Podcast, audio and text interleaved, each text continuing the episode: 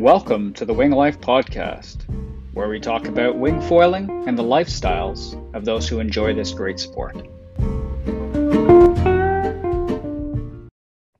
And we're live. Joost, thanks for joining us tonight.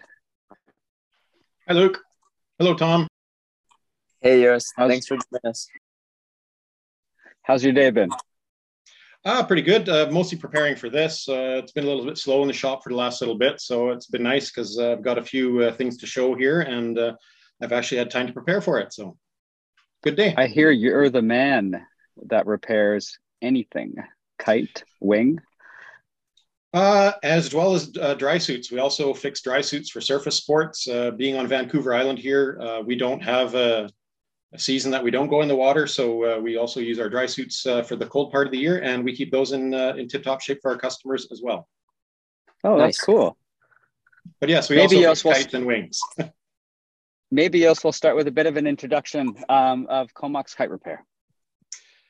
Uh, yes, so um, I work uh, and own Comox Kite Repair here. I'm the uh, main technician at this time. Uh, my wife and I run this business together. Uh, I purchased this business from Greg Knowles uh, almost two years ago at this point.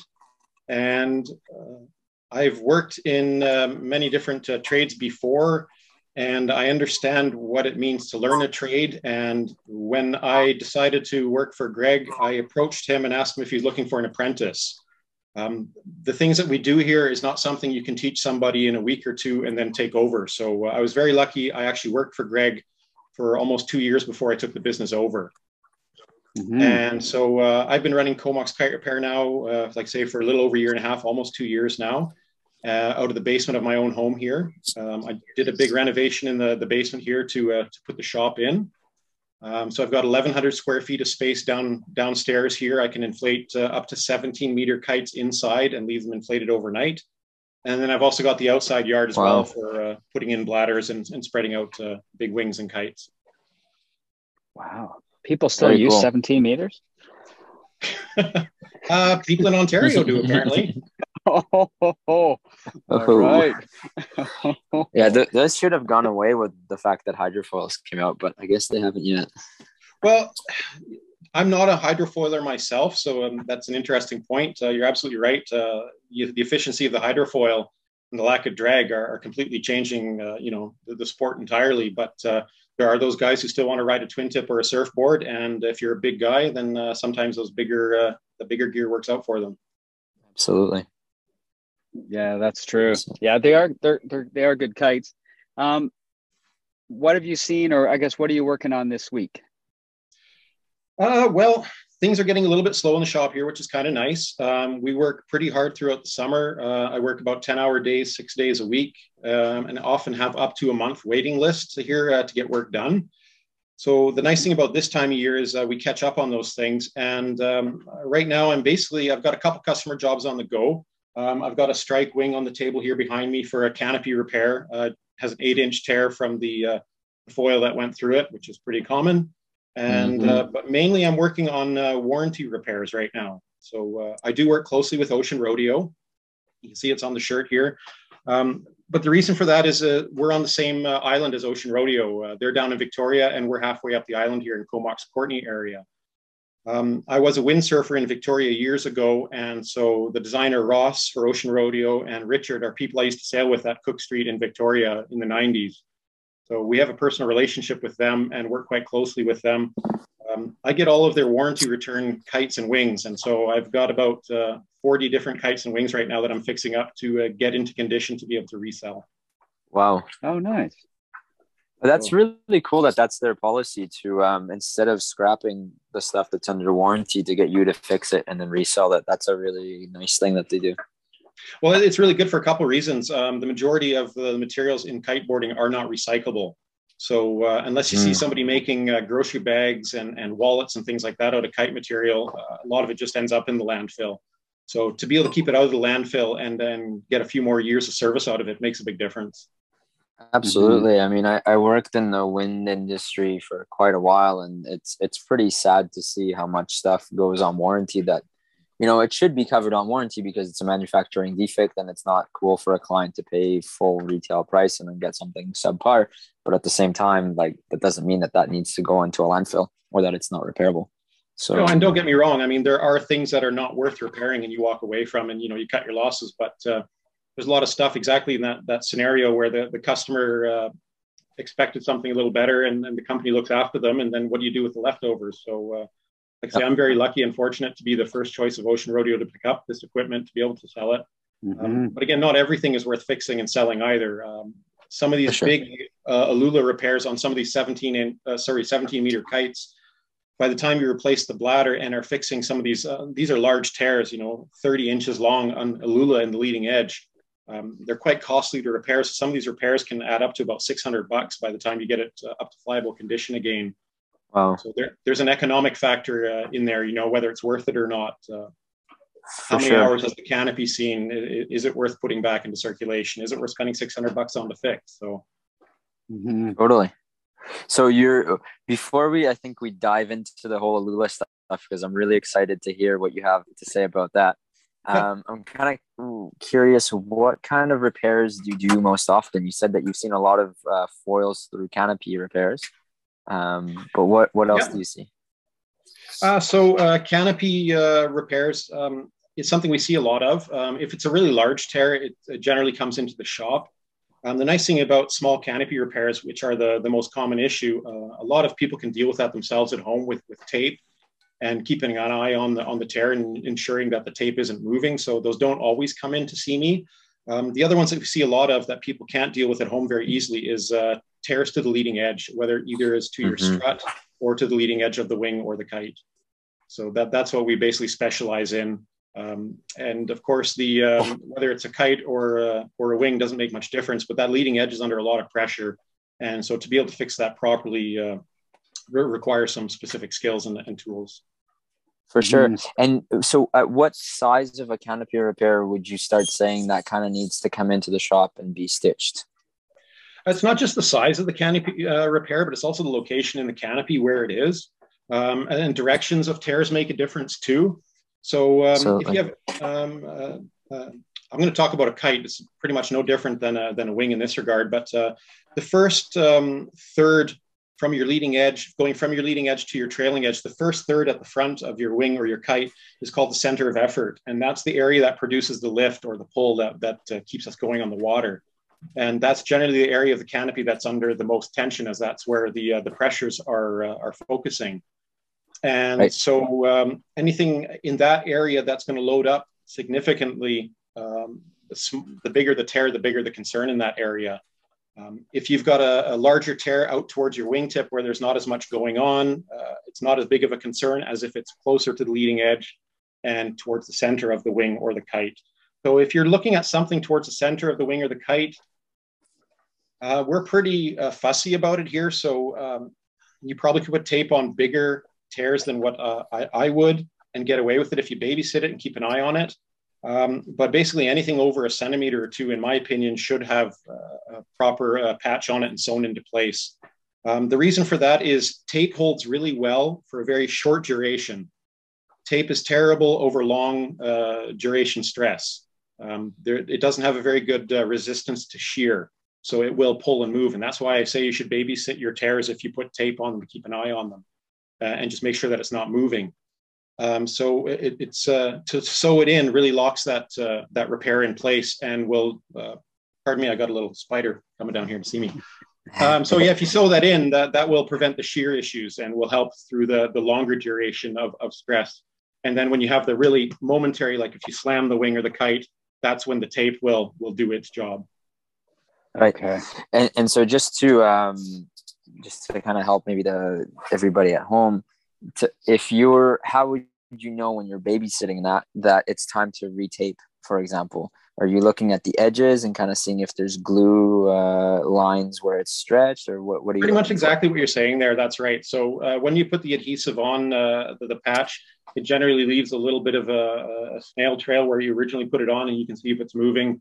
And yeah basically that's the idea. Um, obviously the cleaner you get uh, the surfaces before you put the tape on and if you tape it on uh, top and bottom it's going to have a, a, longer lasting effect Um, and these are great uh, in the field repairs if you're uh, at uh, you know some destination, you've got two days left of winging, and you don't want to deal with uh, with out a wing for a 24 hour period or longer, depending on how long the repair guy's busy for. That might save your holiday or something, but I do recommend getting it looked at and properly fixed after that. Yeah, and what do you think of those um, that Kite Fix product? So it's it's a little bit more than tape, right? It's got some fibers in there and stuff as well. Do you find that that's a bit more permanent, or not really? Uh, I think it works well uh, if you don't have access to a decent kite repair facility. Um, I was just looking through the Kite Aid uh, repair kit yesterday. Actually, I was doing some organizing here, so I was having a look at it, and the one that I have here it um, it seems quite thick, and I think it's more intended for a Dacron patch, and it's uh, an iron-on product. Is that the one you're thinking of, Tom? Yeah, yeah, yeah, exactly. Yeah, so it works really good for for leading edge repair, um, but there are some issues with it. Um, so it's an adhesive based. It's an iron-on. It's a it's a hot melt adhesive. Um, you heat it up, and and uh, it becomes malleable and gets into the fibers of the uh, leading edge or the canopy, whatever it is you're uh, repairing. But um, our canopies, as well as our leading edge, have some films on them and some, some chemicals on them that are meant to get rid of water and not soak water up. And they don't lean themselves particularly well to adhesive sticking to them as well. So again, it goes back into how well you're going to prep the area. Now, my concern is when somebody does an iron-on patch, or uh, the other one I've seen, it uh, almost looks like something out of a body shop. It's like a fibrous um, thing that you put on there, and you put a glue on it afterwards, like a shoe glue or something. Uh-huh. Um, that, that might save your vacation, but it's going to make my job afterwards much more of a pain in my butt. And unfortunately, yep. when things take longer, I charge more money because we are basically uh, mm. we work per hour, and uh, that can make your uh, repair a lot more expensive down the road if that's something that has to be revisited or if there's other damage very close by in the same area. Yeah, fair enough. So, so I, have a bit of a love hate with those uh, repair type kits because it, it's kind of like tire slime. You know, if you're stuck in the desert and uh, you've got a puncture in your tire, you throw that slime in your tire, it seals the hole, but your tire is no longer uh, repairable anymore, and uh, it might save your your day, but you might have to buy a new tire sooner. Sooner, so it's six okay. of one, half a dozen of the other. Okay, so your preference would be to see some sort of a sticky back Dacron tape, and once you can get to a, a reputable repair shop, that's what that's the real solution that is the real solution. But unfortunately, like on your leading edge, for instance, if your tear is uh, in the wrong direction or of significant length, uh, stick on Dacron tape is going to be pretty useless. Um, and yeah. if you're lucky enough to have only put a small slice in your leading edge and not damage the bladder, and the tape doesn't work properly, uh, it could potentially turn into something uh, really awful as well, completely splitting wide open and uh, rendering the mm-hmm. bladder uh, useless as well. So, you know, if you're on Maui and you've got that perfect swell coming in and you don't care, it's worth it, then you know I understand, go for it. But uh, if you're just at your regular home spot and it's kind of a mediocre day, maybe don't use the uh, those types of repair materials and uh, get your kite into a proper repair shop or wing. Yeah. Mm-hmm. Okay, so if so, it sounds to me like if it's a canopy repairs, those Dacron sticky backs, and you know try to save your session. If it's a leading edge, um, unless it's like the session of your lifetime, probably should just bring it into a shop. So yeah, our general rule here is uh, anything on your leading edge more than one centimeter in length uh, does deserve a proper patch. Um, okay. If you happen to, again, going back to wings, if you taco the wing and sorry the kite, if you taco the kite in exactly the spot where that one centimeter tear is, and the kite goes down really hard and it uh, you know loses its shape and, and I'll try and do this better. And your tear is right here, and you, and you start doing this to it, the tear could have a tendency to run away on you. Um, so yep. anything over one centimeter, yeah, I agree. It should be sewn and, and taped properly. Um, but something you can do that uh, would limp something along like that. And if you're a pretty proficient winger or kiter and the chances of you slamming your equipment are a lot less, um, you can also put a Dacron patch on the inside. Um, it's a little bit awkward. Hmm. Um, most equipment still has a zipper left in it for putting the bladder in and out of the leading edge. And you can usually, um, I'm five foot 10 and I've got uh, pretty decent sized hands. I can still fit my hand inside most zippers and then uh, I'm able to put a patch on the inside. The advantage to the patch on the inside is that the uh, pressure from the bladder as it's inflated will actually push the patch in place and help hold it in. Yeah. Okay. Yeah, that's and a so, great solution. I agree. Yeah. So if it's a centimeter and a half or less, uh, that's a good way to go. It also makes a difference too, depending on which way the tear is. So um, uh, talking about a cylinder here, I'm just going to hold this roll of tape up. Um, okay. If you're tear is in the same direction as the line, that's bad. If your tear is this direction, that's much better. And that's due to the forces exerted on the cylinder. A lot of people don't realize that the, and I was again really lucky to, uh, uh, to learn from Greg. As I said earlier, I, I treated this as like an apprenticeship. Um, Greg, my mentor that taught me all this stuff, is a uh, university trained mechanical engineer. He's got a master's in mechanical engineering degree. And so his ability with math and pressures and, and those types of things are quite ridiculous. And so he taught mm. me right away that uh, pressure on the cylinder uh, around circumference is twice the pressure as it is going towards the ends. Okay. So uh, you wouldn't necessarily have. you uh, break you know, that down for us? Break it down for you? For us mere mortals, yo. Yeah. So for some, um, for, so basically, mortals, what it means understand. is if if I have a tear in in this direction, like this black line here by my finger, it's going to be under twice as much tension pulling that tear apart as if it was vertical. Okay. Okay. Right. Does that make sense? And then, yeah. Yes. Yeah, totally. Yeah, absolutely. Yeah, and that's just a function of pressure in a cylinder and how, and how that works. And that's again, that's something Greg learned in, in uh, university or probably before that, and uh, just something we don't think about. So uh, a lot of people, oh, my leading edge is torn. First question I ask is, what direction is it in? And most people like, oh, who cares what direction it's in? Well, it actually matters what direction it's in it's going to change how yeah. I'm going to repair it. So uh, for me, if I'm repairing a, a long tear, you know, a, a, along the this direction here, I have a different sewing pattern than I use and then if I'm doing a vertical uh, repair. And again, just because I know that those forces are, are twice as much as they are in the other direction. Okay. Okay. And then you were you were also mentioning as well that the pressure at, it dissipates as it goes out. Yeah, I'm glad you asked. So, yeah, um, we all know the term uh, pounds per square inch. You know, we inflate our wings to seven psi or whatever, and that's a, a you know, some are a little higher, some are a little lower. It doesn't really matter. Then we give it the, the flick right near the inflate valve, and we get the nice ding, ding, ding. Mm-hmm. And what a lot of people don't necessarily notice is if you go out towards the wingtip where the diameter is significantly reduced, you don't get the same sound. Uh, in fact, the wingtip is quite malleable in comparison to the center of the uh, the wing or the kite and the reason for that is again uh, the PSI. So I'll bring my trusty roll of tape back out. So if this is our leading edge and this is at our inflate valve at our widest point of our kite or our wing, let's say that this is 16 inches around, just for a number. So okay. 16 times 8 psi, and I'm not great with math on the fly, but whatever that number is. So if you have, you know, 16 square inches around here, and each one's pushing out at 8 psi, you're going to have more than if this was three inches around and there's only three square inches around the circumference. Does that make sense? Yeah, so you're saying basically the larger the circumference, the there's more, more there's more inches force there is there. Yeah, there's, so yeah. there's more square inches in, in a larger circumference than there is in a smaller circumference. So, and for that reason, if, if you look at a wing or, um, or, or a kite when it's inflated, if you if you squeeze it at the center where it's at its widest, it's it's very tight and taut everything there. And you go to the wingtip things are quite malleable and you can move them around a little bit. And again this becomes a factor because uh, especially in wings i'm noticing now some of these wings uh, the wasp uh, in particular i can think of the slingshot was it? Wasp? Was that the one of the first wings that came out? That's uh no that's from ozone the wasp. But yes Sorry. that's that is a model. Anyways i can't remember if it was the ozone or, or the, the slingshot but uh, it was one of the first wings that we had in and the leading edge on it was just tremendous. I mean, it was huge.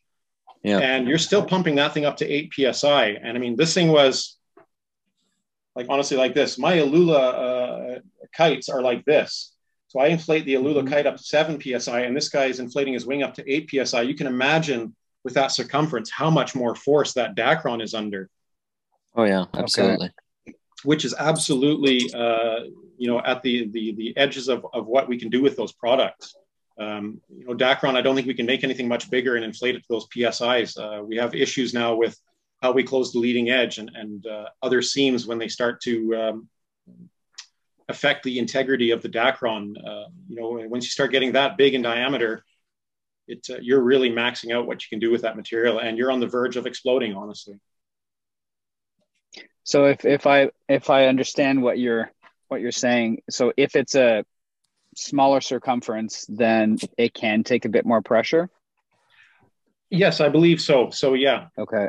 mathematically, okay. I mean, that makes sense. And then, uh, you know, when we start to get into newer materials that have uh, different properties, uh, our traditional numbers really sort of go out the window. Yeah. Okay. The only tricky part about it is that as much as the larger diameter takes more, it, it generates more pressure, as you're saying, or more force on the Dacron. Um, it also mechanically has a much better rigidity over the length. Oh, absolutely. It creates stiffness. There's no doubt about yeah. it. Yeah. So it's, it's kind of a balancing act. And I guess that's why at the end of the day, most leading edges and most struts end up being at a relatively similar diameter because um, there's limits to what you can do. Well, and it also changes your, your airflow. I mean, uh, the bigger the leading edge, the less efficient it has to be. I mean, you're creating a larger amount of drag at the, the, uh, the front of your wing. That, uh, that that has to point a little less. Uh, that's the word I'm looking for here. It can't be as efficient for pointing. Um, mm-hmm. Mind you, yeah, uh, your high, your angle of attack can't be as tight because no, and, uh, uh, you stall out the wing faster. Well, and I think yeah. you're going to create more drag too with with a bigger airfoil like that. Yeah, definitely, definitely. I think it, it's been interesting with wings because uh, I know coming, I, I used to kite quite a bit before, and you know, certain kites would have very thin leading edges and that would let you point upwind really well. And yep. then you'd have the wave kites that would have these really big fat leading edges to help the kite drift.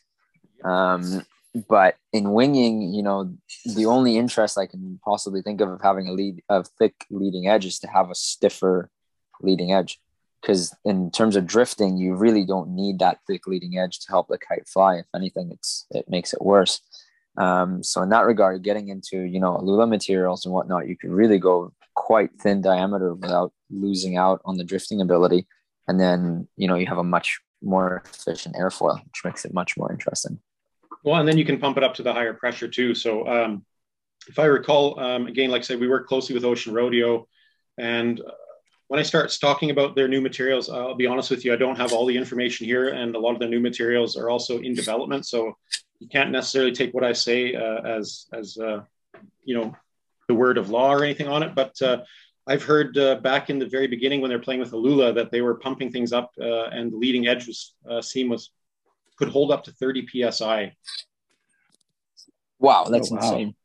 Yeah. That's so if you can reduce your your leading edge diameter and then regain the stiffness by by adding pressure, um, I think that's a design improvement and uh, and something that we haven't been able to do because the materials haven't allowed us to do that before. Mm-hmm. For sure, and I mean, uh, if you get into things like Aluula, then you're also because the material is so stiff and because it, it doesn't stretch the way the Dacron does, you can reduce the leading edge even without uh, you know uh, adding pressure, and you still have a very rigid frame. I remember trying the first version of the um, Aluula wing, uh, the the glide from Ocean Rodeo, and thinking that it's kind of a, a, shame that they kept such a big leading edge because I found the wing to be almost too stiff um, if you inflated it to a normal PSI. I actually believe that uh, uh, Ocean Rodeo has done a bit of publicizing lately on uh, their new wings coming out for 2023. And they've actually got a, a, new product coming out. And I can't remember if this one's coming on the 2023 or not, but uh, Graphite, which is basically like a, a black Aluula and I believe the idea there was to soften up the wingtips and the wings a little bit. Okay. Yeah, because there's definitely something to be said. You know, you do want the wing to be stiff. You want that leading edge to not, um, you know, deform and taco on you. But there is something to be said about having a bit of a whip in the in the wingtips and how it, it just makes the wing more stable as it gets gusts and makes it easier to pump. Uh, there, there's definitely something to be said for that. Yeah, that reminds Absolutely. me of the old. Uh, I know, like I'm, I'm working days. a little bit. I remember the old uh, windsurfing sails. Uh, yeah, windsurfed in the sure. '90s, and uh, if you uh, put I, on enough downhaul, the uh, the top would uh, get a little bit loose, so you could bleed off some big gusts. exactly, we mm-hmm. don't want mm-hmm. everything too stiff either. No, and it's the same no, issue exactly. with the, the, kites too. I mean, when when we steer a kite, we're actually deforming its shape in order to get it to turn. So there, there needs to be a certain forgiveness in that leading edge to allow that deformation to initiate the turn. Um, we talked a little bit for those at home about DIY repairs. Um, yeah. What is what is there about just to take care of your wing? So if you, I know we had talked a little bit when I came to the shop about sand, about making sure water's out of it, all that kind of thing. But maybe we can go over some of those kind of tips and tricks for people at home. Yeah, absolutely. So there are a few, and uh, regionally, it makes a difference to where you are as to what your kite or wing has been subject to. So, uh, reason I say that is I'm on the, the west coast here. Salt water is a, is an issue for us here, uh, not an issue for the guys in Ontario, obviously, but uh, people do travel and go to different destinations, so it's definitely something to think about. Um, we'll talk first about the salt water. Um, salt water is great; it makes us buoyant. Um, but the problem with salt water is it has salt in it, so you can't drink it. Nice thing about the middle of the lake when you're hot in the middle of a summer session, you can just dive in and get a big gulp. Um, but the uh, salt water, uh, the water evaporates and it leaves salt crystals behind. And salt crystals are very, very sharp. If you look at them under a magnifying glass, you'd be really uh, surprised how sharp salt crystals are. And uh, so, as the like I said, the water evaporates, the salt crystals remain inside your bladder if you've gotten any salt water in there. And it takes a little time. Don't get me wrong. I mean, it's not like you did this on Sunday and you're going to have salt crystals by Monday morning or something. But uh, as you inflate the wing and deflate it, every time a little more moisture will get taken out with that air, that ambient air as it, as it leaves the, the wing. And at some point, it will be dry. And when you start folding that uh, wing up, that's where we start to see the problems of the salt crystals starting to, uh, to uh, penetrate through the, uh, the bladder material in multiple places. Um, I had one here a little while ago. It was a bladder in a Ocean Rodeo Rise uh, kite, and it uh, somebody had pulled the inflate valve on it out in the water. Um, this is a scenario that happens a lot with kite schools.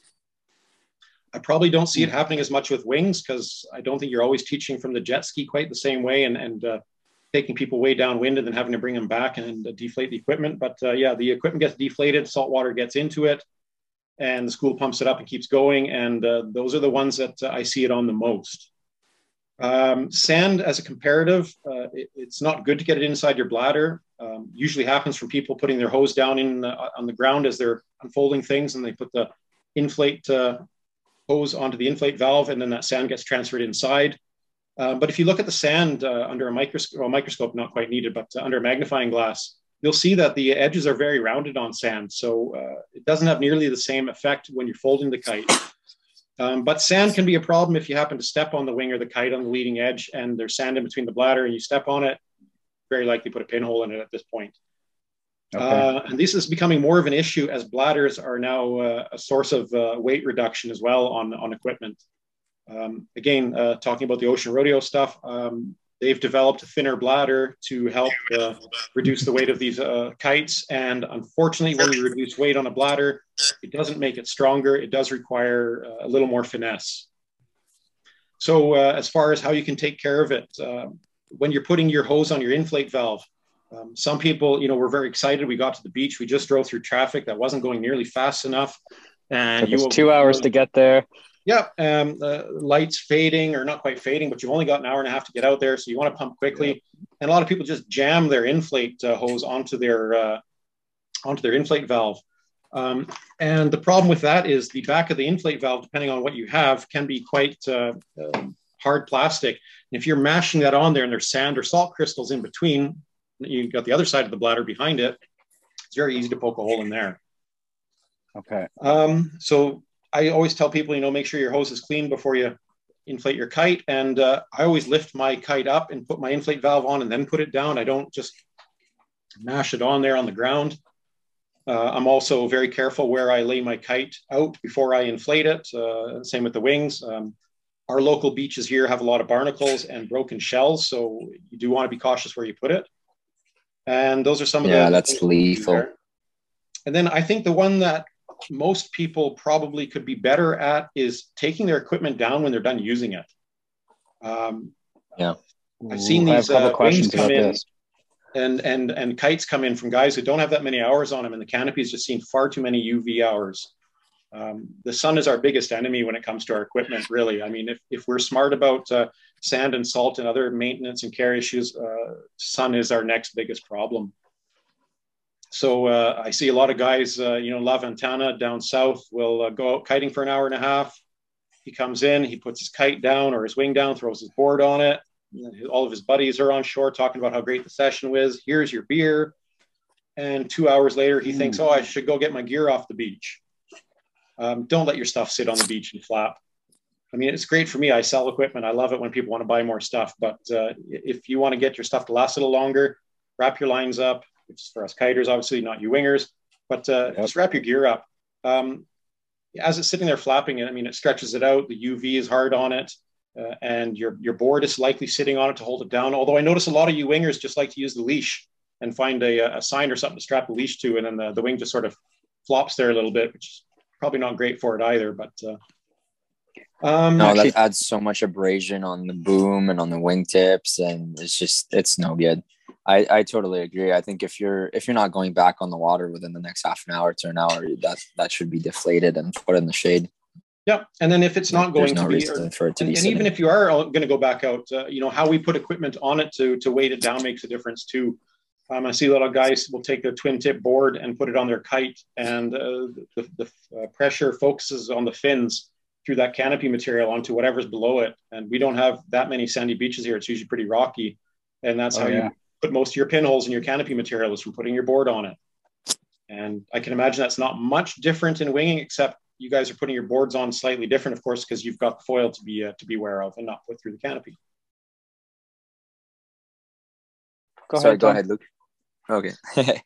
so something I've seen often people doing is um, tying up their wings onto their board's leash attachment point because that yep. seems like a you know an easy place to tie it but then leaving the foil upwind and then you have the board and then you have the wing so what's going to happen if the wing starts pulling the board is just going to flip and then the foil goes vertical and then bam foil right through the wing so usually what i like to do with mine is i'll put the foil downwind and then attach the wing to the foil and at that point, you know, you have kind of a sand anchor from the foil wing um, kind of digging in, and there's no reason for your equipment to fly on top of your wing.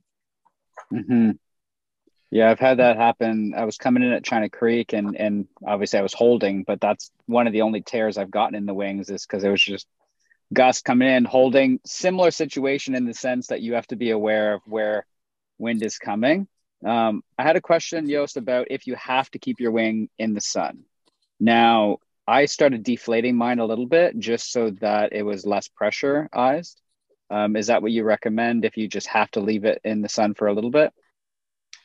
Well, I guess I mean it depends too. I mean, if you pump it up at six thirty in the morning and you know the, the temperature's gone up twenty degrees and you did it in the shade and then the sun comes out, I imagine it makes a big difference. Okay. Uh, you know, from eleven o'clock in the morning to three in the afternoon, I don't know if it'd make a huge difference, but I'm sure it wouldn't hurt by any yeah. means. I mean, um, all these materials do stretch out and such. Um, again, my biggest concern uh, when it's not in use is that it's not flapping. So uh, for me, uh, yeah, dropping the pressure sounds like a great idea. Uh, makes sense to me. But again, a couple of airbags so that that canopy is not flopping around. Um, and I think that's a, an issue probably more so for you wingers than the, the kiters in that uh, your wings are only good for so many hours before they're bagged out. Um, yeah. Again, winging oh, yeah, is, is a relatively new sport, but uh, I know I heard a year ago or a year and a half ago, um, guys on on certain wings were like, you know, this this wing is great for the first hundred hours. Mm-hmm. Oh yeah, that's that's generous. That, Honestly, that's generous. It, it depends on how heavy you are and how hard you're pushing your wing. But I've had ones bag out after uh, one session. You know, if you go out really overpowered and you're really pushing what the wing can do, there's a visible difference in the shape of the of the sail in one session. One session. Wow. Yeah. We're not we're yeah, not going to mention brands, but we we won't mention. But yeah, I, I found the ones that yeah. I've had. No, no. For a little bit, I mean, for that particular wing, too. I was actually happy it did it because the canopy was a little too flat, so it was nice that it bagged out a little. But um, yeah, yeah, it, it's pretty insane how fast it can go. Uh, so definitely that that's our biggest enemy. But I agree that the flapping is, is terrible. It's just the worst thing you can do to material, uh, apart from dragging it through sand and sitting in the sun. The flapping is just really, really bad. Well, and for me, I've always been a budget kiter. So I've, you know, if, if I did buy a newer piece of equipment, I wanted to be able to sell it for something too while it was still worth something. And those wrinkles mm-hmm. are very visible on the trailing edge on, on, the on the you know kites that have sat in the in the sun for too many hours flapping. You you can't hide that. And uh, okay. you know, so you know, if, if you're that that lawyer, uh, uh, doctor, surgeon guy that you know just buys a new piece of equipment every three or four months, and you don't care what you get for it, you give it to your your neighbor, your kid's going to ruin it. Then you know who cares? But uh, for the rest of us, that uh, that money is an issue, and I mean money's an issue for everybody. But uh, for yeah. the rest of us that are trying to you know squeeze a little more out of it, uh, that makes a big difference too on your pocketbook at the end of the year. That makes sense. And then so I guess talking along that same kind of realm putting your wing or kite away. Now, especially with wings, because sometimes you'll have one valve, two valves, however that that thing is set up. Are you leaving them deflated, meaning uh, sort of the wing, the the valve open? Um, now the Ocean Rodeo and the KTs they have that screw-on valve. The the Strikes have the push button valve. Yep. Do you recommend deflating your wing and then closing the valve and then wrapping your your wing up, or leaving them open? That depends on the valve that you have as well. Um, okay. So you, you did mention the uh, the KT and the Ocean Rodeo valve. Um, that one in mm-hmm. particular, I definitely put the, the valve back in in the screw it in just a few turns after I've got the majority of the air out of it. So I'll actually fold the kite or the wing right till I get to the center point. I've squeezed all the air out, and then I'll actually put that valve in a few turns. Um, the reason for that's two reasons for that. Uh, the obvious one that people think of is so that you don't get debris inside. Um, that's okay. really important. But uh, number two is on the inflate valve, the portion, the female portion that's attached to your leading edge, if you look at it closely, there's a, there's a raised ring in the center of it. And the rubber part of the inflate valve seats against that. That's a, a sealing surface. The hard part of your inflate valve, if it's just sort of pressed up against the, uh, the, the, female portion there, can actually indent that and cause a, a pathway for air to leak. So I've seen that quite a few times actually. Um, you know, you, you do the whole kite up with soapy water, you don't find anything. You finally look at the inflate valve closely and realize, oh, that's where it's where it's leaking. And that's why because the uh, the valve was stored loose, and a hard portion of the valve contacted a part of the that it shouldn't have and, and deformed it. Now, when we're talking about um, uh, traditional or the older style, like the uh, the nine and eleven millimeter inflate valve, like I have here, this one you definitely want to leave open, as well as if you have the, uh, the sorry, this is the nine nine mil. Anyways, there's also the uh, deflate valve that's that's this style, like on a lot of duotone, and you want to leave that out because if if you put the plug in here, it's going to stretch the, the plastic portion, and if you leave it out, it'll regain, you know, it'll it'll maintain its small size, and when you put the plug in, it will actually do its job. That makes sense. So on this whole um, topic of taking care of wings and how to avoid damage. Uh, we got a, a, question on the chat from Andre and Paul about in the winter. I don't know if you guys do any uh, kite skiing or anything like that. Um, do you have any tips for how to not uh, how to best take care of your wings and kites in the winter? So uh, the biggest issue that I'm hearing about uh, the wings in the winter um, for kites, it's not a big deal. We don't have a window in them generally. Um, but the uh, the windows that they've been putting in the wings work wonderful in tropical destinations, but uh, they become very brittle uh, in our colder climate here. And the the uh, windows have a tendency of cracking if if you fold them incorrectly or unfold them uh, too quickly, or not even if you do it incorrectly. It's just a, a function of the uh, of that material getting really stiff in the cold. So if you're going to do winter winging, I suggest finding a wing that does not have a window in it. Yeah, absolutely. And I or think in, inflate it in your well hotel room and put it in your van, inflated. Walk out to your spot. Are there yeah. any other parts of the wing that we should be concerned about in the winter? Canopy, leading, like any of that stuff kind of rubbing around? Obviously, any kind of, if there's ice crystals and stuff, that could tear relatively quickly. Yeah, again, it really just boils down to uh, to the surfaces that you're working with, and of course, the the big issue with uh, snow is things don't stay in one place. You know, the wind comes up, it wants to blow it down the uh, the lake or whatever it is that you're you're on that's that's frozen that you're working with. Um, I do suggest just folding it out a little bit more gently and stuff, uh, you know, a little okay. slower or whatever. But uh, as far as that, the only thing I can really think of that's an issue in the winter is is those windows. Um, that thick okay plastic really does not handle folding very well in the cold at all. For sure. Jennifer Those... here had a. Oh, sorry. Go ahead, Tom. And yeah, I'll, sorry. I'll one, one last point on that. Um, those valves, those older, older style valves that you showed, um, yep. I've had issues with those in really cold conditions. So we're not talking like minus five, but if you're in minus 20 or minus 25, um, I've had issues with those valves either ripping or kind of getting, you know, deformed pretty badly. So I would definitely say if you're winging in really, really cold conditions and you have one of those deflate valves, um, maybe blow some warm air on it before you pull out the uh, before before you pull out the cap, and that'll just soften up the material a little bit, and it makes it less likely that you'll tear off the top, and less likely that it'll break the valve. Yeah, or hold it in your hand or something like you're saying. Absolutely. Yeah. Hmm. Okay. Here, Jennifer had a question. Can you store your wings in your car for most of the winter? Uh, does it matter if your wing is always cold, material, anything, anything like that affect the longevity? All right, so um, I've been fixing kites for three and a half, almost four years now, and so I don't know everything. Um, okay. I would really like to ask uh, my my uh, sensei Greg that question, um, but everything that I'm hearing about uh, vehicle storage is always referencing warm. Heat is our okay. problem, not not the cold, and the reason for that, and again, it's less of an issue with with wings than it is with kites, but we have a real problem with valve delamination at some point uh, due to aging, and the heat in the car will definitely accelerate that. So um, okay. what you don't want to do is keep your wing in the back of your car uh, on a summer day somewhere where it's going to be really hot. Um, you're better off if you have a, a, an option to put it in a shady spot under the vehicle or something like that. I'd be more concerned about my summer storage than the winter. Yeah. Okay. I yeah. do think that in a long term situation, like you're talking about, Jennifer, about leaving it um, kind of all winter in your car, uh, with the material being cold, and kind of cycling hot, cold, hot, cold from when you warm up your car as you drive it, that might cause some wear potentially, maybe. But it's mostly when your material is cold and if it's sitting in the back of the car and you toss something on top of it or it's getting crushed, uh, you might be getting yeah. some folds in there that are the material is not going to love. So um, th- I think that would probably be the biggest concern about keeping it in the cold. But if not, I mean, wings are pretty small and pretty light. I think uh, tossing it in the house is probably your best move in any any circumstance. Mm-hmm. And maybe bladder as well, right? If it's if it's sitting there at minus thirty or something, and yeah, and then you toss might... like your hockey skates on it or something. Yeah, absolutely. yeah, yeah, exactly. Or even if you go to pump up a wing that's been in minus thirty forever, like potentially that could do something as well. Um, Brian just had a question here. Do you re- recommend us to use some tuck tape or clear gorilla tape on the wing windows to prevent cracking when folded?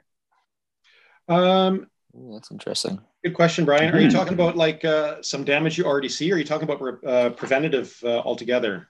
Uh, both, uh, mostly preventive.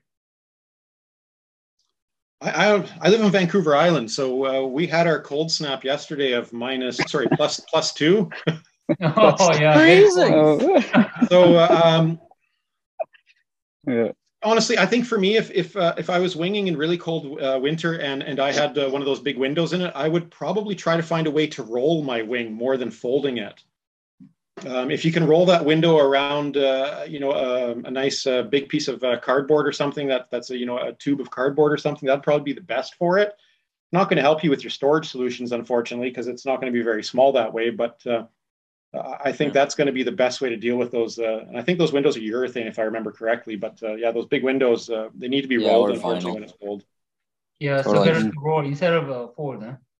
But you yeah. know what? Your tape trick might work. I mean, it's definitely worth a try. Uh, I'm not a fan of tuck tape because it leaves an awful sticky mess behind afterwards. Because it already happened to me last winter, and I yeah. put the tuck tape, and it still holds. Uh, oh, absolutely. Tuck tape will work. I spent uh, two weeks. I just came back from my vacation, and it still holds nicely in the ocean. Oh yeah, tuck tape is is a, is a great uh, temporary repair. It's uh, not a lot of fun for me after because I have to get the gluey uh, the gooey stuff off after to, to make a nice repair of it. But uh, if you're somewhere and that's all you got, it uh, it works well. It does stick. Mm. Yeah. But I One guess you don't recommend it to roll. prevent, right? Because it adds to the weight. It does add to the weight. Now, something I've thought about before too. Again, uh, running a repair shop here is the option of removing a window altogether. If you have a wing that you really like and you do want to use it for for uh, cold conditions, and generally the nice thing with uh, with the cold conditions is there's not as many people out, so the the, the need for the window is not the same as uh, being in La Ventana when there's 350 people out and you really got to watch before you make your jibe. But uh, another option is to remove the window altogether. Mm. Totally. Mm. Uh, one idea for the full for the rolling in winter, you could use a, a large diameter pool noodle uh, and at that point, it's nice and soft and doesn't kind of hurt the material. And if you cut it to the right length, then you can still fold your wing in half and your windows stay flat, which is how you should be folding and rolling your wings. Anyways, you shouldn't be creasing the windows when you fold you them because that, be regardless of temperature, is going to destroy them. Yeah. Here, Ron has a question. Any recommendations on how best to pack up your wing? particularly way to roll or fold it, anything to avoid? Well, I was out uh, kiting on Saturday, and uh, as I said earlier in my uh, shop here, I've got enough room to inflate a 17 meter uh, kite. So uh, I just. This episode is brought to you by Saladita Kite School in La Ventana, Mexico. If you caught some of our uh, stories yesterday on Instagram, you'll have seen that I just got in a couple epic days of downwinding. We got a 10 kilometer downwinder done with my buddy Mickey from Salt Spring Island. Today, I got in an epic one with my friend Britt. Um, we went from La Tuna all the way to the beach and back. Um, heck of a fun time. If you're looking to learn, there's nothing better than getting a lesson from the pros at Saladita Kite School. They are positioned at La Tuna, and now that I've been here a little while, I've gotten the opportunity to visit to a couple different spots. It is one of the more beginner friendly beaches with some nice sand, so you're not walking on any rocks. Um, they do offer professional jet ski assisted kite and wing foil lessons. Um, so once again, they're at Latuna. So if you want to grab a beer after, grab some ice cream, grab anything, it is a nice little hub there. So you're not just stuck kind of in the middle of nowhere. So they have you covered if you want to learn how to kite, foil, or looking into downwinding. They got top quality gear as well. Uh, so don't hesitate. Book your lessons today by visiting saladitalaventana.com or send them a message on Instagram at saladita kite school at saladita kite school. Make a big ball out of my uh, my my uh, kite and throw it in the back of my vehicle and make sure I don't close the door on it and bring it home and hang it up. Um, it, it, makes a big difference on where you, where you are. So uh, you know if you're on a on a sandy beach or something that's going to uh, render your wing with a lot of debris and, and dirt on it, I would say just get it in your car and get it home and deal with it on your grassy lawn where uh, where you've got a soft surface to work on. Okay. And then for rolling, folding, all that kind of stuff, I think you had mentioned to me before. I think I talked to, with Greg about this as well, as he had recommended packing it differently so that the creases were not in the exact same way every single time. So one, he would fold it like a taco. Another time, you would roll it from one wingtip and go all the way across. Yep. So, that you, so you would change those patterns. Is that is that correct? And that works really well on a lot of equipment when you don't have a window to deal with. Unfortunately, with the windows okay. on the wings, it, it kind of leaves you, uh, like Tom was saying, if you, if you want to fold it properly, there's kind of only one or two ways you can fold it where you don't fold the window. So you're, you're kind of stuck okay. with, uh, with, with that a bit. Um, Paul and Andre have another question. We tried uh, hydrophobic spray on the wing to stop icing the other day. Is that a bad for the bladder, do you think? I'm not sure what hydrophobic spray is. Now, this is a great question okay. for Greg. okay. So what we'll do uh, is we'll, I'm, we'll come I'm back guessing that that's question. some form of a DWR, uh, like some sort of uh, kind of what is already on the Dacron anyways. So that uh, and we use on. Yeah, I wouldn't think so either. Is, is that what that is, Paul and Andre? Like some sort of like maybe a, um, a hard shell uh, jacket, you know, waterproofing spray? Is that what you're talking about? Um, yeah, so this is like Tremclad makes these highly repellent um, materials that don't absorb water. And when we're sailing in like one or two degrees Celsius, we get icing on the edge of the wing. The wing actually falls out of the air like an airplane wing, right? So we thought, hey, we'll try the spray. And it seemed to stop, I guess, the ice seeding. You know, when ice seeds, it becomes solid. It kind of stopped right. that, and it maybe modeled the surface a bit uh, of the of the wing, like the F one. But um, I I don't know if it's bad for it, but you know, it extends us down into colder temperatures. Is this Paul yeah. talking right now? Yeah.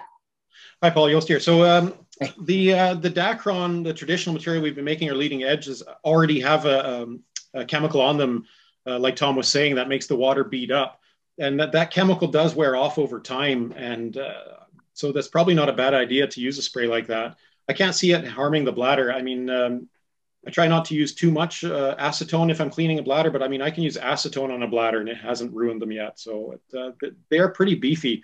Uh, the bladder's biggest problem is uh, any sort of sharp foreign object and pressures in that regard, but uh, they do do handle things quite well.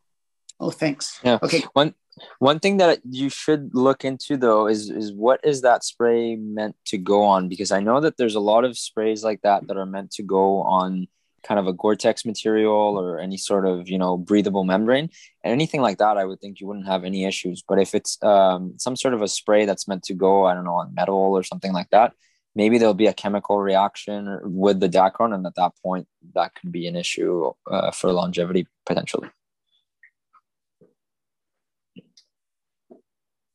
Um, okay, John Jennifer has asked a question there too, uh, Luke. Um, Jennifer's Jennifer, asked, yes, do you, wash your, you wash your, wing if it's been in the ocean? Uh, good question, mm-hmm. Jennifer. Um, there's a big difference between ocean water and fresh water. Ocean water, uh, we talked about the problems with the salt and stuff getting in your bladder, but uh, the advantage to ocean water is it doesn't mildew on your equipment if you uh, if you put it away a little bit damp. So uh, for me okay. here, having sailed on the coast for years, uh, you'd roll your windsurfing sail up at the end of the day, you'd pull it out two weeks later, and it's probably a lot drier, but uh, we don't have mildew and mold issues. Um, there might be some salt staining and such on it, but uh, that'll clear off uh, the next time you crash, anyways. Um, but washing your equipment is never a bad idea, um, uh, especially uh, with salt water and such. Um, but the key there afterwards is to make sure it's dry before you put it away. Okay. Yeah. Okay. I've also heard from a number of manufacturers that they there's an issue with washing uh, equipment with city water because it's chlorinated and the chlorine can kind of affect the canopy and stuff like that. Have you had that experience as well? I haven't heard that before. It's a, it is a good point. Um, you know, we're definitely getting less and less chlorine in city waters. Um, we've got a new water treatment plant here ourselves where, where we're at, and it's all UV and such. But uh, and, and again, uh, both the uh, canopy and the leading edge both have a, a, a chemical on them that uh, doesn't allow them to really uh, become saturated. Um, the nice thing with a brand new wing, um, you know, when it's really crispy on that leading edge is when you do go in the water, it doesn't absorb any water because those chemicals are doing their job. Um, so I can imagine that that would possibly uh, negate some of the negative effects as well until it's, you know, after a while your wing is not as crispy anymore and then it does start to absorb water. It, c- it could then uh, start to become a bit more of an issue, I would think.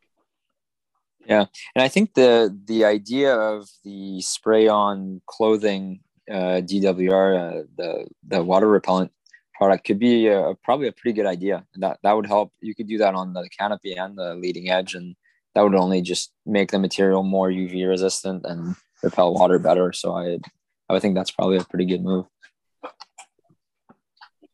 And Jennifer had another question here about older older kites. Um, do you know how long that material I guess if we're looking from an ethical standpoint, if you're going to hurt somebody by selling them something older, now obviously there is some buyer beware in anything you buy. But um, what are your thoughts on that, Joost? Um, so when uh, I'm a newer kiter, uh, I was a windsurfer up until recently. Um, I've just started kiting about four and a half, five years ago. I still consider myself a new kiter. And at that time, I was a budget kiter and I was looking at used equipment. So uh, my first set of kites, I believe, were 2013s or 2014s. Um, at that time, I did do all the proper lessons, you know, at NitNat. Uh, I did some at uh, China Creek and such. And the general rule of thumb that everybody was telling me at that time was anything 2010 and newer is safer, and that has to do with the uh, the safety systems and how we eject out of the kites. Mm-hmm. Um, that they flag out on one line, and, and, that they're just generally a little bit safer. Um, so 2009, 2010, there's probably not a huge difference between those years. Um, but my bigger concern when you get to kites of that age, and we talked about this a little bit earlier, is delamination of valves. Um, quite mm-hmm. often, kites of that age uh, don't hold air anymore or are on the verge of the valves peeling off of the bladders. So uh, in that case, what I would do if those were my kites and uh, I wanted to sell them, uh, I would uh, pump them up uh, for four or five hours or longer and ensure that they hold pressure. Um, if they do that and they're generally in decent shape, and you do have somebody who's a, a budget kiter out there that's looking to buy them, I don't see why not. I mean, uh, we would never, um, that's a big difference between kiting and winging. Um, in kiting, I would never suggest somebody goes and watch a YouTube video and goes out and tries it on their own. Um, Luke, I understand you're an instructor. I've seen you teaching at China Creek. Don't you take money out of my pocket now, Joost. It's very not difficult. taking money out of your land, pocket. Land lessons are important. Land, well, no, the whole thing is important. Yeah. I mean, uh, teaching is going to speed up anybody's uh, uh, learning yeah. process and is going to make their time on the water yeah. Uh, more fun more quickly. There's no doubt about it. Yeah. But I wouldn't be concerned about somebody wanting to go out there and you know bash their head against the wall and try and learn it on their own. Like they might end up downwind sure. and have to do some walks, but unlikely they're going to get themselves into a stupid scenario. Unless they they get a little happy with the foil. Um, one thing, it, yeah. it's a little off topic, but one one thing this this summer when I noticed when I was teaching some people is actually snowboard stance versus kind of a surfer stance, and the front foot actually make a huge difference in preventing that taco. So when they're going into a, a attack or into a jibe and they're initiating their first turns, a lot of the time what what happens I find is they go and then there's this turn and then they kind of turn backwards and they can end up getting close to the foil. So getting off topic, but um, they were yeah wing wing lessons. I found they were. I had to break down winging into something that made complete sense to me in order for me to be able to teach it, and it was actually quite. It took a while. It took a good season and a half for me to get a good lesson plan going and to figure out everything that was going on so that I could then relay that information. And once you do, it, it learning actually well learning speeds up quite a bit.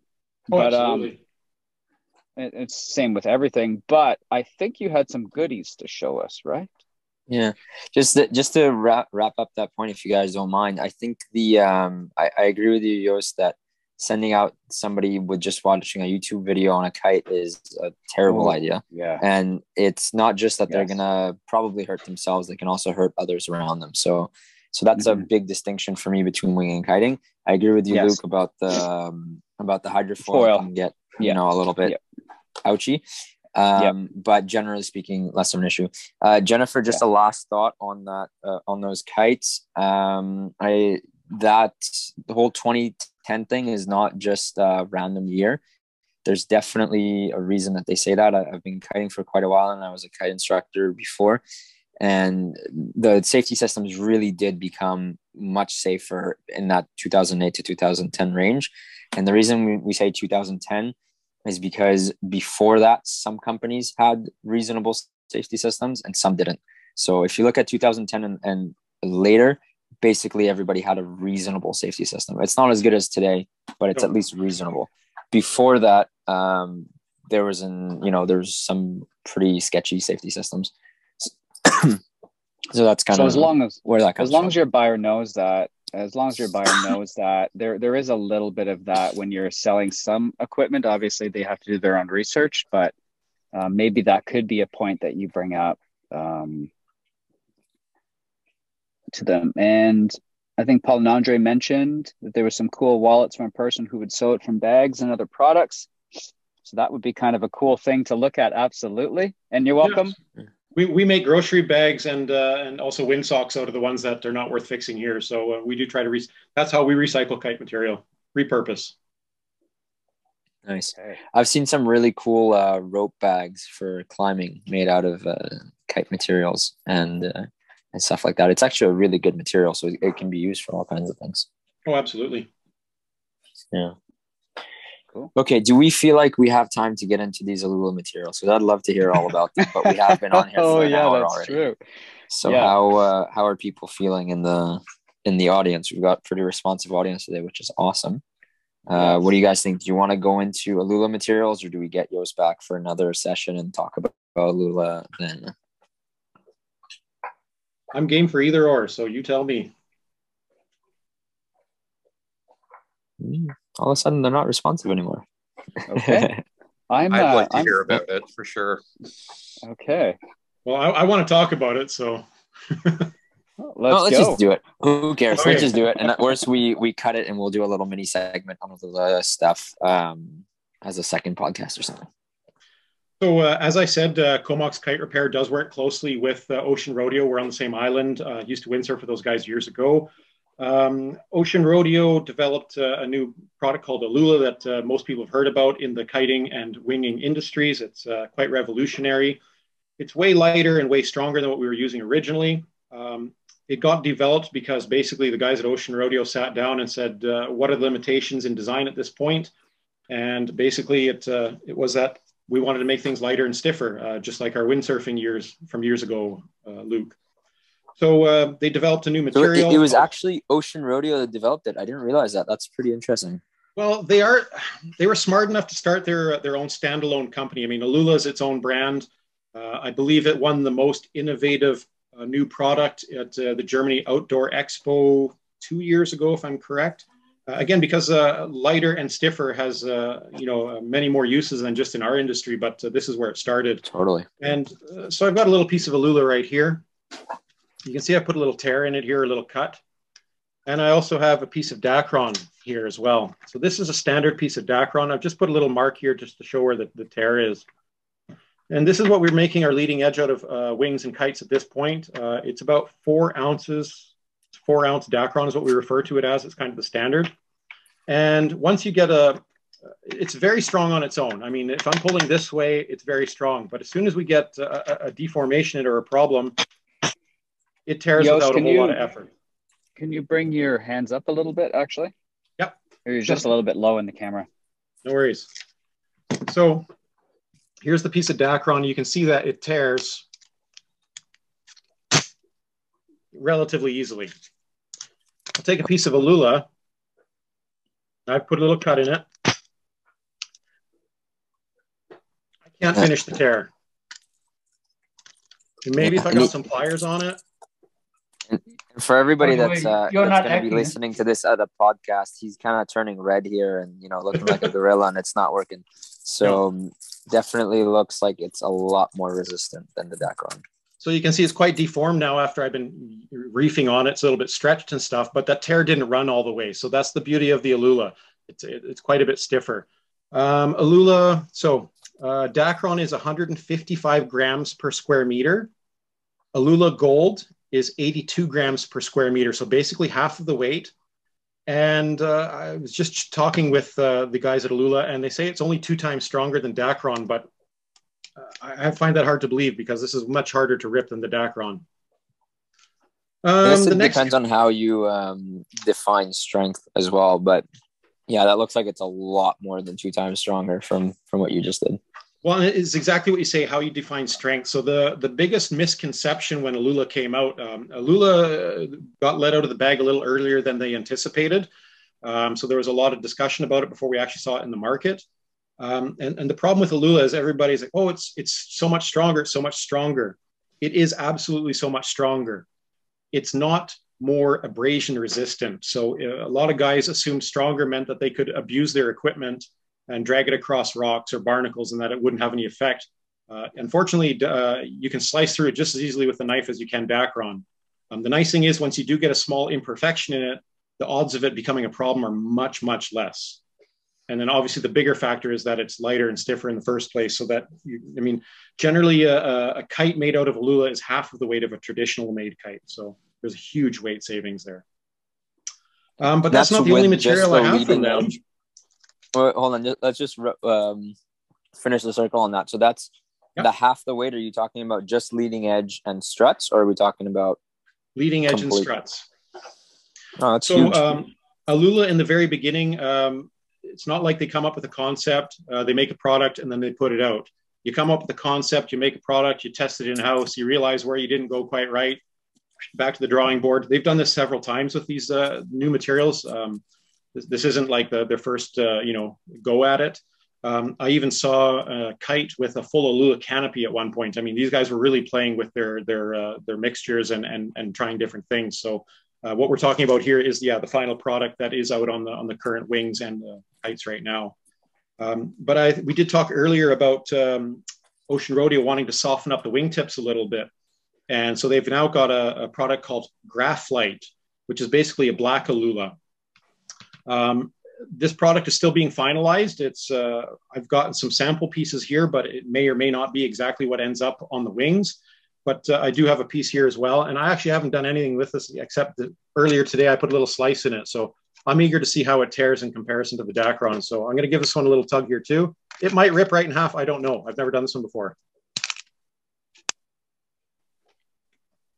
Nope, never mind. It's strong. Oh, it's that looks way stronger than the initial Aluula even. Yeah. So uh, this is the, uh, the, the, the black graphite.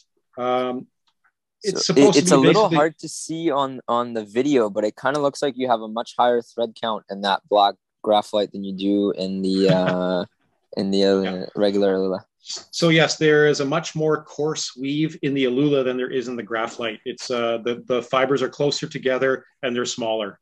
Yeah. But this isn't even the stuff that I'm excited about. Uh, what I really want to talk to you guys about that I think is going to change winging is their uh, their new uh, Aeris X canopy material that they're slated to come out with for uh, 2023. I have a sample piece here. Hold it up nice and close to the camera. And what's really nice about this material is uh, it has the traditional weave is up and down and side to side, and then this reinforcing fibers on the 45. And that's going to make a big difference on your canopy bagging out or not. So as I said, um, this material is called uh, Aeris X or AX38. It's their new canopy material. It's five times stiffer than traditional ripstop, has a longer UV protection, and it should make our, uh, our wings last a lot longer. And the same thing, I'm going to give it a little attempt to tear. Um, canopy damage is our most common thing. Uh, you put your, uh, your, your, your, your, foil through or something like that. That's what I see most often often on wings. And that's usually the end of your day. But if you can fix it with some tape, because your tear won't run any further, that's canopy material. I can't rip it. Wow to give you a comparison, I have a regular piece of ripstop. This is what can't double um, double ripstop on this one. No effort. yeah. Wow. Huge difference, eh? Yeah, yeah. Well, so I'd, I'd put that between somewhere between the original Aluula Gold and the Aluula Black, somewhere in the middle in terms of how much you're trying to pull on it and how much it tears. I think does that seem? Oh, absolutely. Fair? Yeah, no, you're not far off, and it's it's uh it weighs two thirds of traditional ripstop, and the strength increase. I, I wouldn't even be able to put a number on it. Wow, so you're at two thirds of the weight of the traditional canopy you, you're at a similar thickness, it seems. I mean, it's hard to say. Again, we're looking. At it's very it thin. Video. Okay, and and we're wow, that's that's impressive. And how's the abrasion resistance on that? That's supposed to be better as well. So um, yeah, the abrasion resistance is better. The UV resistance is better. This the the amount it stretches is better. Um, again, now these these products are still somewhat in development, but uh, they are supposed to be coming out with that on their canopy materials and the Ocean Rodeo wings for next year. Uh, you know, yeah. if, if these materials are going to start to make a wing last two or three times longer, that's uh, that's something I'm willing to pay for. Yeah, it could yeah, be yeah, like totally. the old windsurf windsurf sales, right? Like ten years. Well, obviously that's pushing it a little bit there, but still, like if they can last a little bit longer, then definitely a bit of a price increase would not would not be as bad. No, yeah, I, mean, I, I getting... think that it's. Yeah, sorry. Go ahead. Just. So if we're getting something that we're paying for, that it's, it's yeah, not the end of the world, but uh, winging, uh, you know, the, the new equipment uh, and the new materials have definitely uh, pushed the price point a little bit. Mm-hmm. Yeah, definitely. I mean, I think as you're saying, uh, Luke, for windsurfing, you can these days you can get a fairly decent service life out of a sail if you take reasonably good care of it.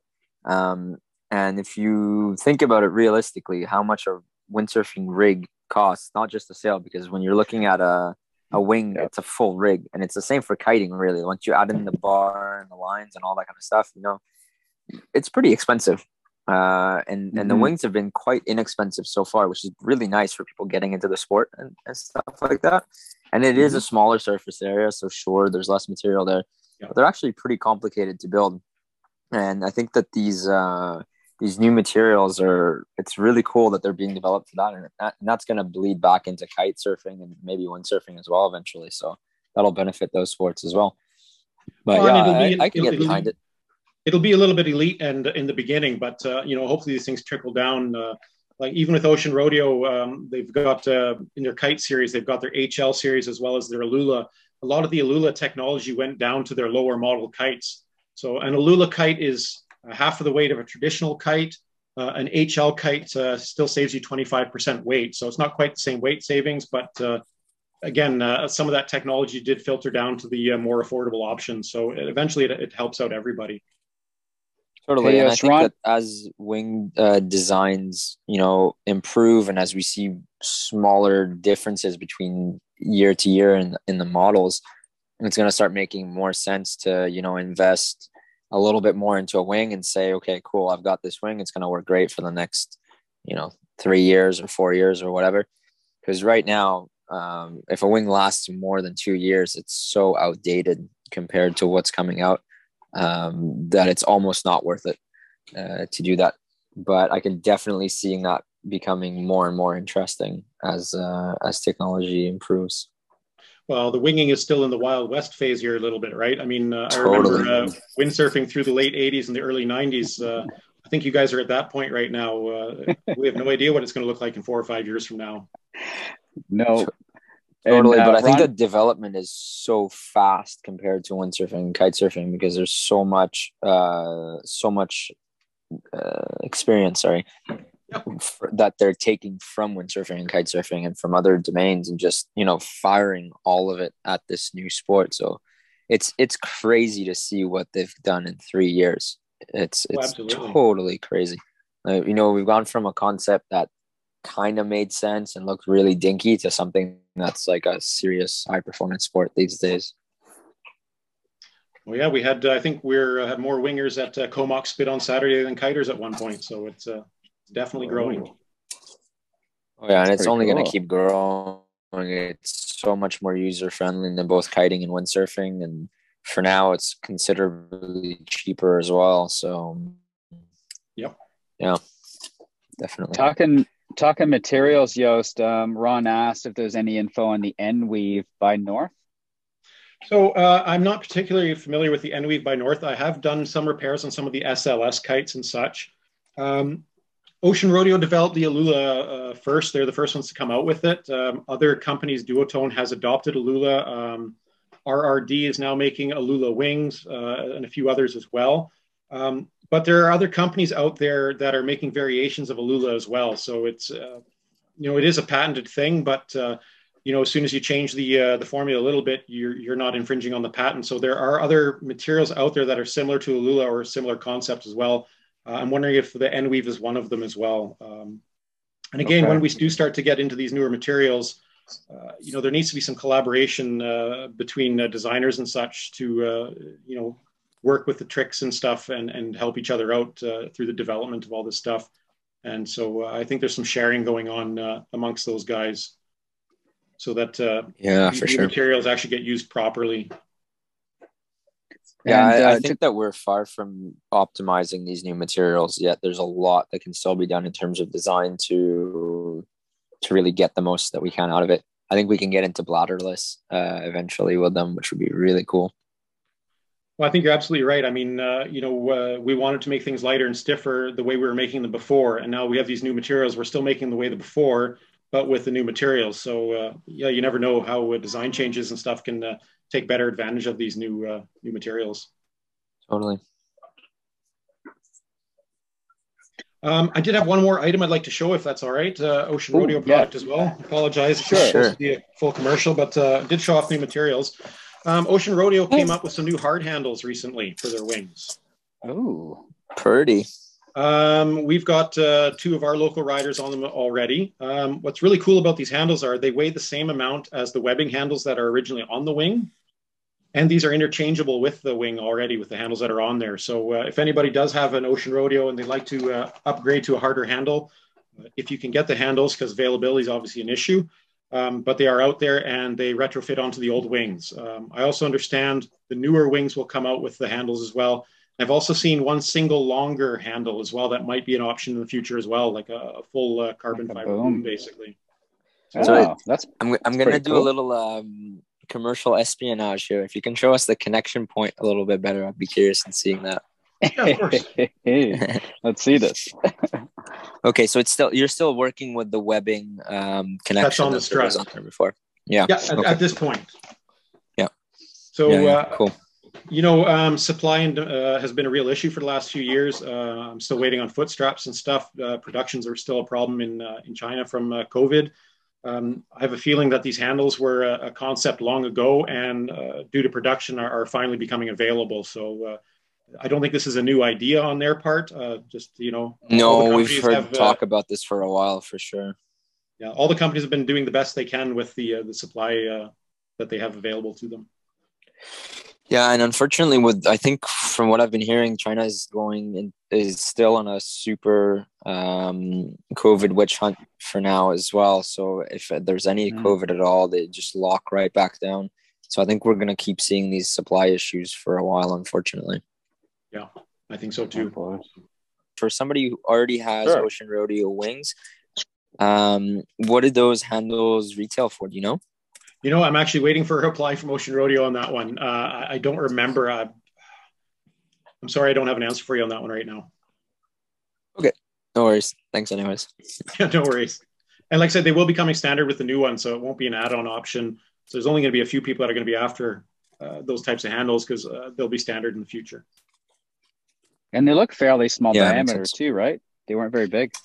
Yeah, they're they're quite small actually. Um, you know, uh, coming from a windsurfing background, uh, they feel very small compared to a boom or even uh, the handle on my bar for kiting. So uh, what I like about that is I, I think they're going to work well with gloves and things as well. So uh, for people who are snow snow winging or uh, or going out in colder temperatures, if you do want to wear a glove, you're you're not changing the diameter up to a point where you're going to have that fatigue in your grip. hmm That's one complaint I've had so far with the harder handles is their diameter has been significant, and uh, you can feel it relatively quickly um, on those forearms. Now, Paul and Andre asked, um, also, can wetsuit have liquid seam seal be repaired? Um, so I don't actually work on any wetsuits here, um, basically because my sewing machines are not able to sew through neoprene and such properly. So uh, our, our repairs are strictly limited to dry suits. But um, basically, uh, I think uh, there's a couple different uh, glues out there that you can touch up those seams with. Um, pardon me, I'm just going to grab the glue here. Sure. Yeah, I believe Aquaseal should do the trick. Now, This is why Aquaseal he's makes grabbing that. The liquid seam you're talking about, I guess, is on an XL uh, wetsuit. on the inside, I think. Yeah. Okay. Yeah. So, he uh, yeah. Aquaseal makes several different products for different types of repairs, and uh, uh, the key to that would be to make sure you have it nice and clean and get it good and dry. Uh, use the uh, correct product, and obviously uh, give it good time to dry afterwards. Okay. That sounds like a good idea. Yeah, j- just uh, to get clarification on that, Paul and uh, Andre, the liquid seam that you're talking about is that the XL liquid seams where you have that kind of um, uh, rubbery band on the outside of the seam? Yeah, yeah, a lot of companies are doing that external, like Billabong has them, and it's seen and and our gloves we're finding aren't lasting long. That seam gets compromised. That liquid seam on the outside seems to get compromised, and hmm. I I don't know if there's a product. I, I know Aquaseal, but it, I guess that's an appropriate substitute for the factory seals that are are are failing, right? I think that's going to be your best option. Okay, great. Yeah, I agree. I actually find uh, neoprene gloves uh, really change my diameter on my grip, so I can't handle them myself at all. Uh, I basically use mountain biking gloves now when I'm getting uh, you know five and six degrees. Uh, it doesn't uh, add a lot of diameter to the grip, and uh, it still keeps the wind off your hands a little bit. I I think the thing we're seeing too with winging, climbing on boards a lot, you know, they have knee patches on wetsuits, Yep. but the elbows are kind of breaking the neoprene, and now your suit's leaking a lot sooner because your elbows have pushed through the uh, where there should be knee patches. Is Hmm. that just a, is that just a patch repair in a in a standard way? But I really think if winging's becoming a thing, they should probably have um, you know, like knee pad types of patches. No, that makes sense. Absolutely. Uh, you know, those those uh, points that are prone to uh, to damage and stuff uh, should be built up a little bit uh, stronger. I, I know uh, the Ocean Rodeo dry suits that we deal with. Um, they had a couple different styles of suits, going from light sport use right up to almost military style, and absolutely the uh, the layers of uh, over the bum and over the knees uh, on the heavy duty suits is way different than the the economical price point suits. Oh, we had lost Tom for a second here. I think Tom's back, but I think I'm back. Yes. okay. Okay. Thanks for sharing all that new material. Um, I, I was able to see a little bit of, of it um, this summer was on the island. Now, one thing I, I did want to mention or talk about is the fact that that one material, you're supposed to roll it, right? You can't fold it. The new stuff that was coming out, was it more folding? Sorry, rolling well, than? so th- so I read something about it too. That's that uh, Eris X, the new canopy material. And I'm just going to grab you my sample piece I have here. So yeah, they're talking about rolling it up uh, and possibly changing how we put away our equipment. And because he's okay. talking about rolling it up, and they sent me a sample, I thought I'd beat the crap out of it. So you can see my sample piece here. Mm-hmm. Lots of wrinkles and crinkles. I mean, uh, I, I've been treating this terribly. yeah. For, for everybody that's nicely. listening to this uh, to this as a podcast, he's basically crumpling it into a little ball like a tissue, uh, which is yeah. basically the worst thing you can do to a rigid material. So yeah. I haven't had anything flaking off of it yet. Uh, I'm, I'm okay. doing exactly what I'm not supposed to do with it, which is kind of a fun thing to do. Um, but uh, I haven't noticed any degradation yet. And to me, it seems like something I could fold traditionally. But uh, obviously those guys have done uh, more repetitive testing than I have uh, on, on, it. And uh, if that's a recommendation, I'd definitely go with it. Um, I think okay. the Aluula 2 would probably benefit from rolling versus folding. Have you tried okay. to put any creases in it and see how that reduces strength to tearing? Uh, I haven't done that yet, but uh, I should do it like fold it repetitively in the same spot or something and, and see if that makes a difference. But uh, yeah, or like so leave it fold it with a weight on it or something. I don't think it's going to make much difference. I mean, um, with the, the fibers going on the different angles and stuff, I mean, uh, that thing can handle uh, tension just about from any direction. Yeah, okay. makes sense. And it's, I guess it's some sort of a mesh of fibers that's got kind of two laminates on the outsides kind of thing, or kind of in an I, I believe so, yeah. So the, the trick with the uh, the Aluula and stuff, what what sets it apart is we're, we're actually not making a, a new material. It's we're using existing materials. The, the, the trick there is how they're laminating and bonding it together, um, and, and, that is the, uh, the, the secret part of, of the Aluula. I mean, I'm not aware of it either. I don't get to go in their office and see what the chemical compositions are, but uh, the, the mm-hmm. trick here is not that the materials are new because they're not. They're materials we've had around for a long time. The trick is how you put them together and how you get them to stay together. So that that's what's new with the the Aris X uh, as, as well as the Aluula material, from my understanding. Yeah, that's exciting. There's so much cool stuff coming up the pipe um, and stuff that will be. Uh, it the one thing about winging that I was so stoked about is that we are getting to see, or at least I'm getting to see, that kind of progression through all of that. Like I miss windsurfing, so um, it's kind of it's kind of cool to see this kind of progress like that. And then so much riders have changed, everything's changed, and and things are going so fast. So that that's been one aspect of it that's been super fun. Well, when you own a repair shop and your biggest job is fixing canopies, and then somebody comes out with a non-terrible canopy material, I'm not sure what to say. Yeah, you'll be pretty excited about that. it's not good for me. You know, you know what? I've, but um, yes, the way the only way I've managed to tear my wings so far has been getting washed uh, and the foil going through them, and I'm pretty sure it would still go through that canopy material. Well, that's so you're yeah, still going to have objects will still go through it. So uh, yeah. for sure. Yeah, be, yeah, any anything big enough. Yeah, sharp enough and it'll go through. But uh, the nice thing is, uh, you know, with the traditional canopy material, you get a hole in it like that, and you're either done for the day or or or you're going to rip it the rest of the way. And the nice thing with this is, uh, you know, you're not going to have to babysit your your tape patches as much, and uh, it should make a big difference for uh, keeping people out on the water.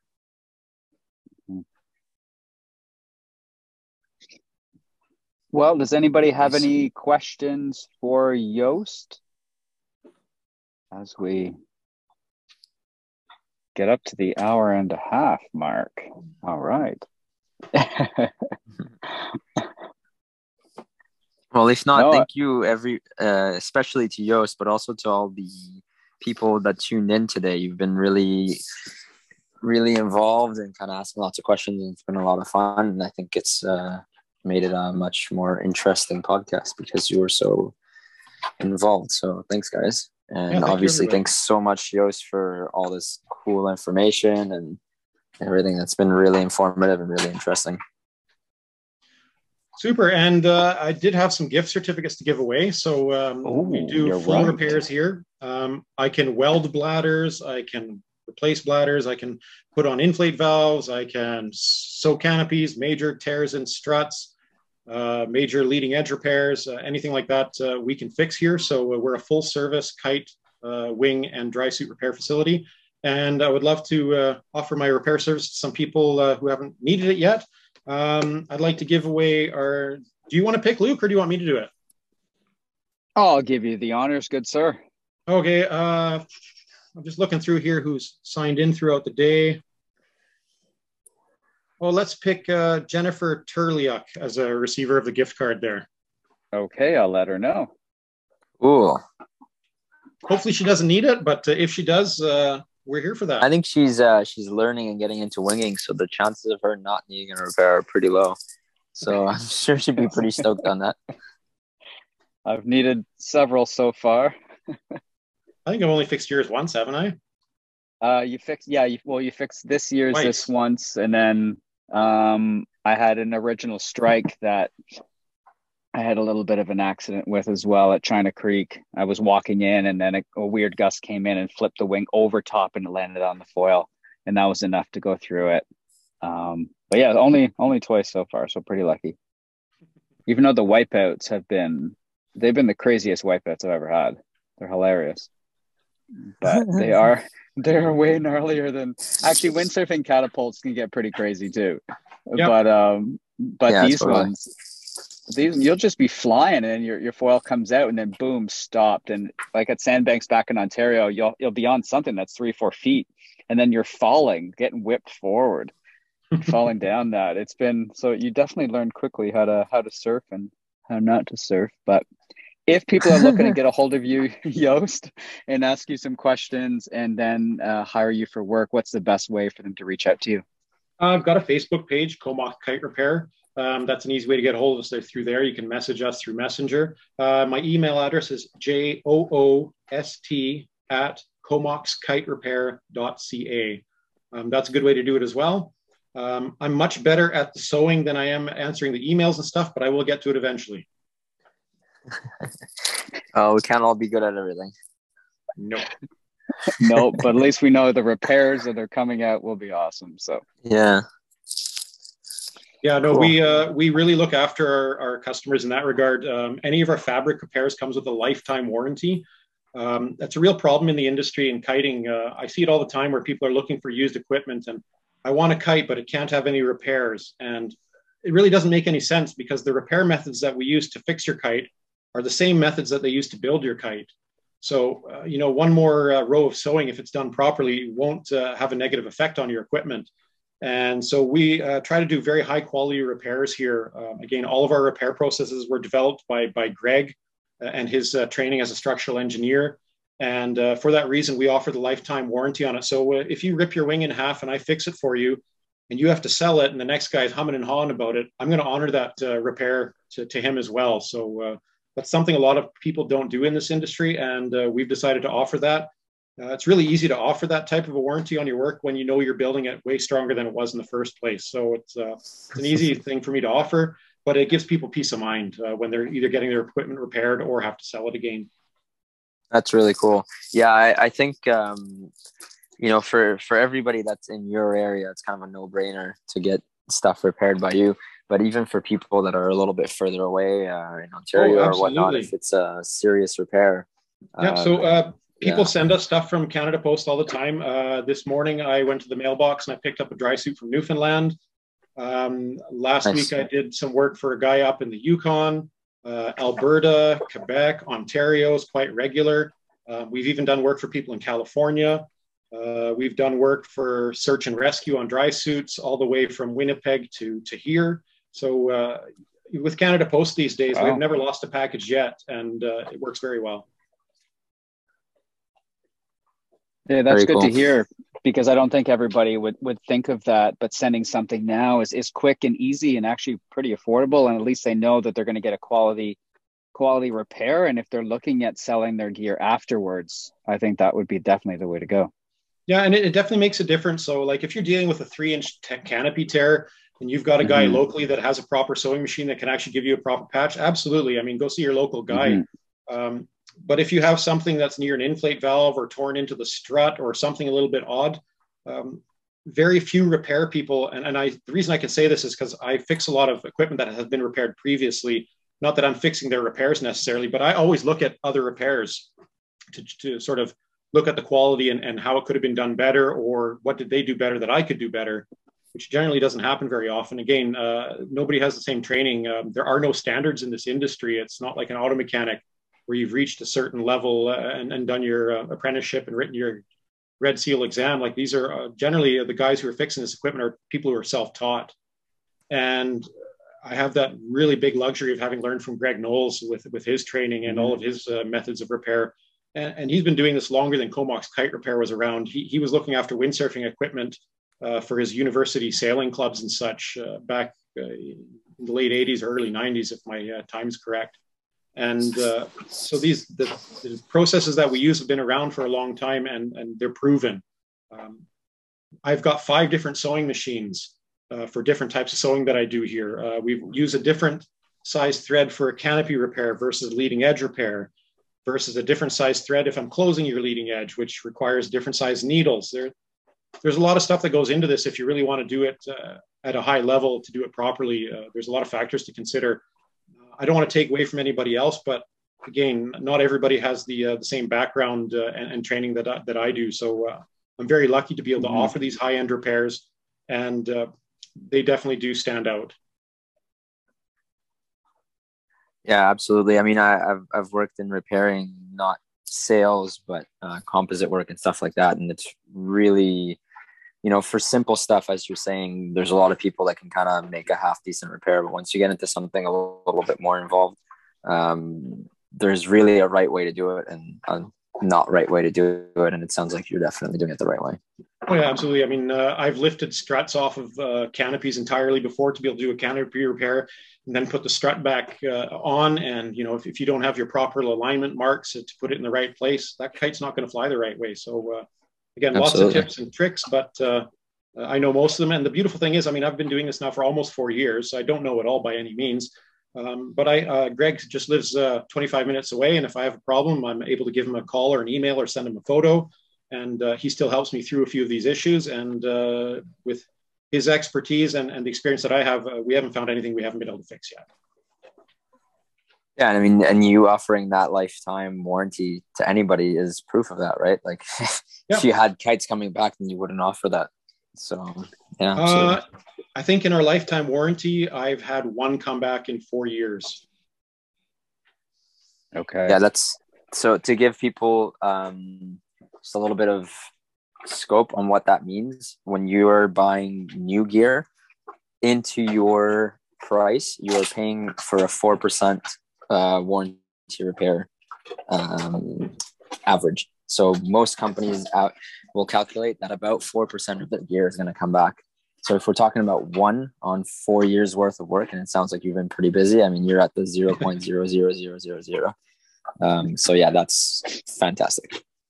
Yeah, no, it's, uh, and uh, yeah, we'll fix it right up for that customer, uh, no charge whatsoever and get it back out there. Awesome. Well, hey, Joost, I want to say thanks a lot for joining. Um, we're going to wrap up. We're almost, hey, we're a little bit over. We're, getting, we're, we're a little bit over. Thanks everybody for joining. Thanks, Joost. Um, I'm looking forward to chatting again. I would almost, I would love to see even a walkthrough of the different sewing machines you have, different needles. That'd be kind of cool to look at that another time. Um, yeah, I've got some tonight, more things to talk about too. So, uh, and uh, definitely could I show some more things as well. No, that would be awesome. That would be awesome. Cool. Tom's coming back in. Okay. Thanks for having me on. I appreciate it. And uh, yeah, we're Comox Kite Repair and happy to help anybody that we can. Perfect. All right. Thanks, everybody. Enjoy.